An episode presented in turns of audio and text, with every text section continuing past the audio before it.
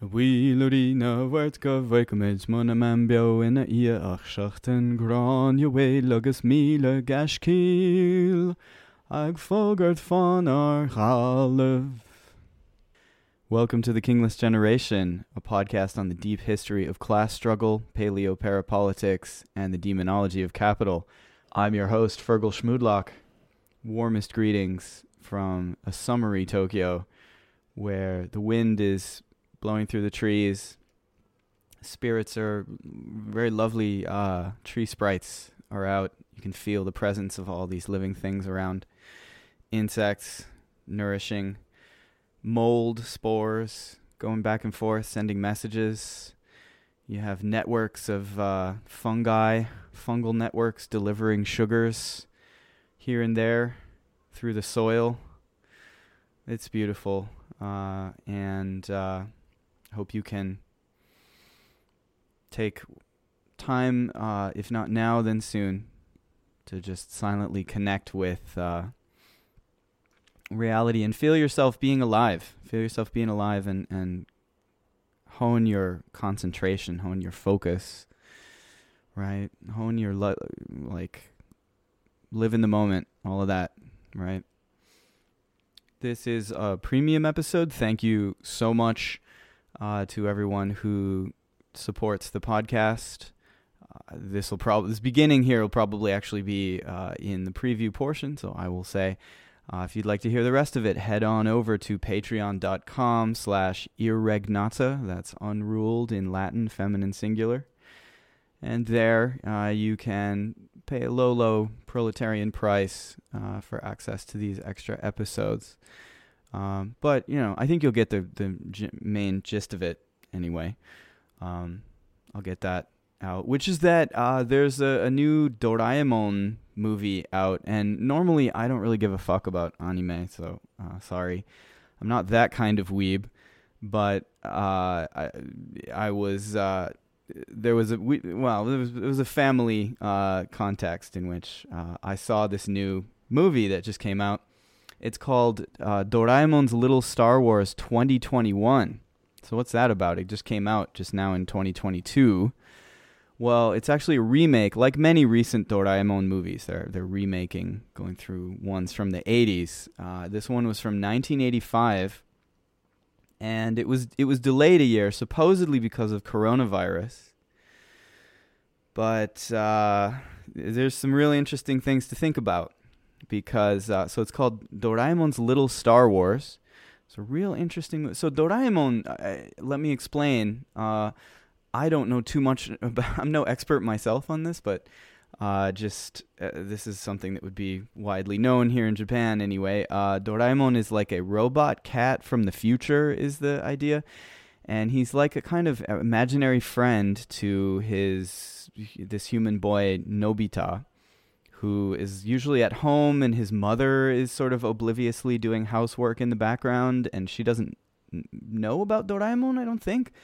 Uh, but he Nobita is always uh, so he's kind of like imaginary friend a little bit. Uh, and Doraemon has in his pocket, his magic pocket, uh, all kinds of futuristic gadgets. You know, he can. Uh, there's a doko demo doa, so he can put a door anywhere, and it's just like a portal to go someplace else. He has a takekopta, which is a like bamboo copter is, is what it would mean. Uh, it sticks on your head and you can then just fly.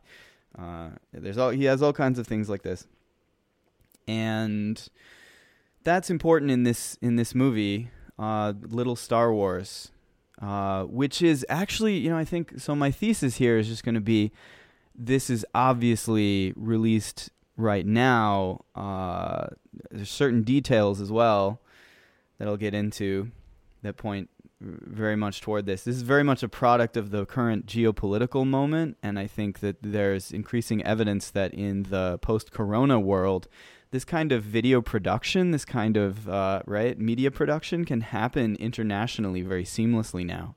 People are really used to working remotely, and so you can whip up something like this actually quite easily. You can time it uh, so that it really echoes and resonates with uh, st- images that are on the news and everything, right? Which there have definitely been.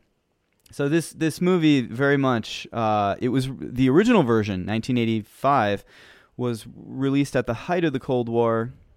The height I don't know. It was the, the near the end of the Cold War, right?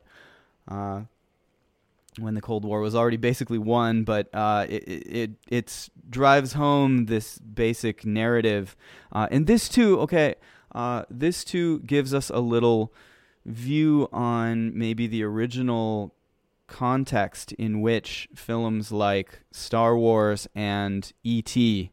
Uh, this is a bit. This has on the surface, you know, little Star Wars. Obviously, it's it's kind of a riffing on Star Wars it's almost kind of about kids playing with Star Wars toys. At any given moment, you can imagine that it's that it's about a kid playing with toys.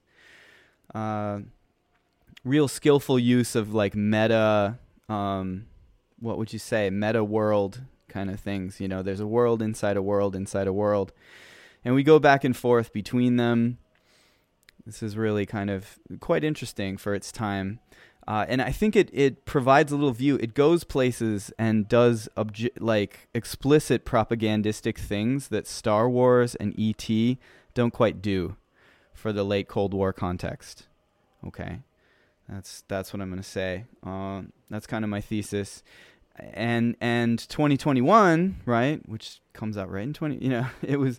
I think I think the they thought that the Ukraine war would get going a bit sooner or something. That that would be like the real kind of tinfoil hat explanation there. I don't know, but um, yeah, come out in 2022 with the title 2021, uh, and so there's what happens is uh, Doraemon's boy Nobita, right? Nobita and his friends are he's trying to participate actually more in like Suneo's thing. Suneo is is this other kid who um, seems to be a lot richer. There's there's he has a, a video set up and he's like taking this video. How old is video in 1985? Um, it's a bit older in Japan, right? Like these consumer electronics come out sooner, but uh, still, you know, that's a stretch. Like that would be quite. He, Suneo is clearly working with quite a budget there, but he is using miniatures and toys and things to shoot a science fiction film of his own in his home and then the kids get together and like watch it on tape afterward on the TV. So this new technology and the kind of you can think of the kind of kitchen debate too, right, with Khrushchev. Uh, this is all in the background, right? Um, that foolish, that foolish embrace of of the discourses of consumerism. Right, but it allows for the, the judo flip. That's a, yet another thing that allows for the judo flip of the late Cold War, the terminal Cold War moment where uh, we basically say, uh, yes, you have to overthrow the evil empire, and the evil empire is the Soviet Union. And once we do that, then, oh, now we've conquered unfreedom and we've conquered uh, tyranny. And that was the real problem all along.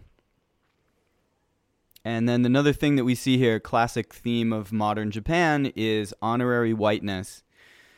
Uh, and also the idea of uh, alien, an alien in the home, kids discovering an alien, interacting with an alien.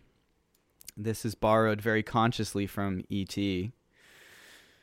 And and and a re kind of a resurrection of the old Axis alliance.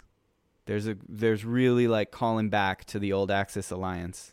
Uh, the the the beautiful blonde haired uh, white baby that the alien uh, has become in this latest version of it uh, is just an just an icon of whiteness that has a real clear iconographic history in Japan in the 20th century, right?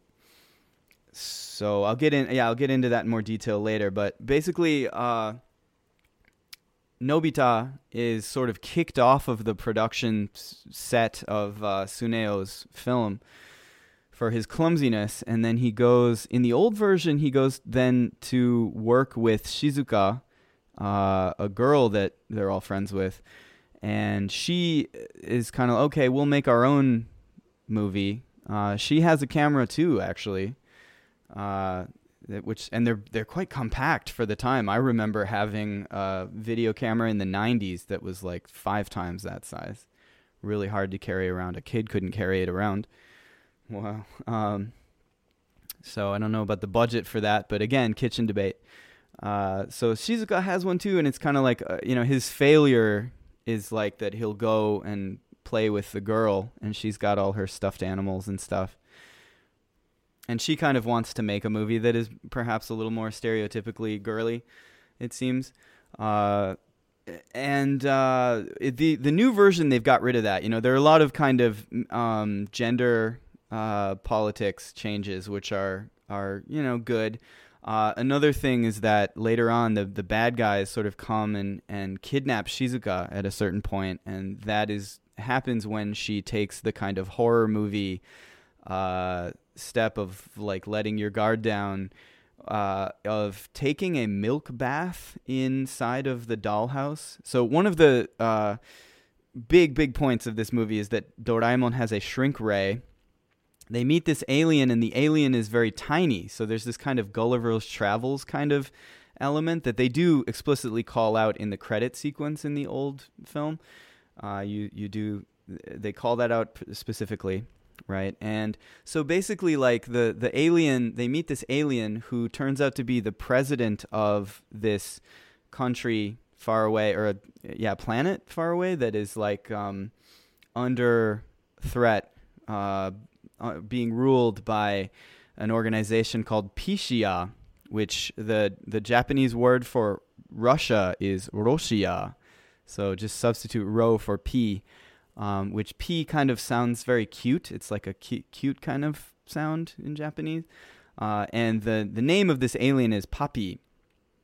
Um, right which doesn't mean uh, father uh, really. It kind of just kind of sounds like a robot robot going like beep boop or something. Uh, so yeah, Papi or Zelensky is like coming and, and asking for help uh, to these children, right?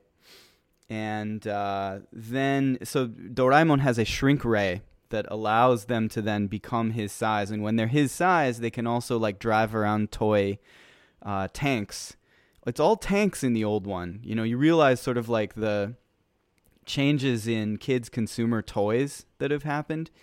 And that would go together with Star Wars, actually. That was a huge thing, right? Like creating the Ewoks was motivated supposedly by the franchising of action figures and everything. It's all what appears on the screen is really determined by what are the toys that we can sell for it. Uh, and if you think of that, you know, the the conception of this movie really com- falls right into place, and it's easy to imagine, right? And that whole multimedia uh, environment, like platform, as a as a propaganda tool, is just really effective. I think, right? The kids that the toys that kids grow up playing with. Uh, but at that time, you know, it's you, you realize, oh yeah, like they still had like all these toys that just look like World War II war machinery. They don't have like the futuristic other stuff yet. Uh, and also, all of Shizuka's dolls are white people. It's all white dolls. So you can do, you know, Toni Morrison, Bluest Eye, all of that, all the time for Japan. Uh, the 1985 version of this, the Zelensky alien, uh, has a like super pointy nose, so he looks Western in a different way, but he also looks more like a gray Alien a little bit, right? A little bit more like E.T. There was a recent podcast in Japanese that talked about this film, and you know they studiously avoided any suggestion. Of course, this has nothing to do with the war in Ukraine. There's no, um, can't possibly be any connection because they uh, were supposed to release it last year, for Christ's sake. Um, even though, of course, you will know, uh, you can, if you don't uh, listen to the prior episode on Azov versus the Orcs, but uh, of course, you will know that since 2014, America installed a very fascist friendly uh, government that has been antagonizing, massacring, attacking uh, civilians in the Donbass region uh, based on their speaking Russian, right, in a v- inherently multicultural country, right, that just, yeah, so there's all that. Um, so you know since 24 and since 2014 they have pretty clearly been trying to start this war. Uh, so there's no it's not a stretch at all to imagine like this being and and I think things come together even faster now as I was saying, right?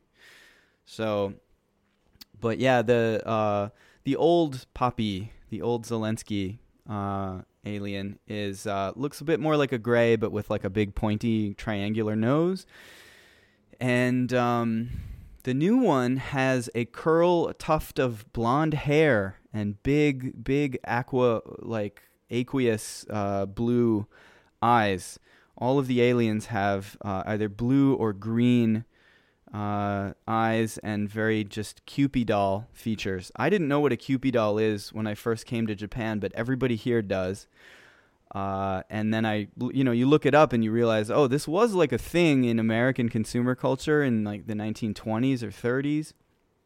And uh, in Japan, it's just like, uh, and especially uh, a white baby. It, I mean, it's it's a white baby. It's an iconography of a white baby with curly tuft of curly hair on the top and everything, and um, white skin and all of this and uh, the Kewpie mayonnaise, obviously the ma- the mascot of that is a is a Kewpie doll. And even I, I introducing my uh, half European, half Japanese children, people immediately say, "Oh, just like a Kewpie doll," you know, and that's that's real high praise. You know, uh, any other, any number of other situations uh, when someone looks cute, when someone looks good, people will say, "Oh, they look like a hafu." which means half European. And that is really the gold standard of beauty uh, here in Japan, right? And and when people say hafu, they definitely there's there was a whole advertising campaign for makeup or something that was like hafu, get the hafu ruku, the half look, and so on. You know, make yourself look like you might be half foreign, half half European specifically, right? Half gaijin because gaijin means um, usually European, but but not Asian. Uh, interestingly, you know, in in uh, China as well, right? Waiguoren uh, usually is applied to non-Asian foreigners. So there's a kind of pan-Asian consciousness there, which is dormant, lies dormant after the Japanese Empire, right? Which you know might has some interesting aspects to it. And then we have this honorary whiteness complex, uh, which is coming through real strong in this new version of this film. Uh, and it resonates with all the images of Ukrainian children that are on the TV right now. Constantly, they're showing all these Ukrainian children, refugees.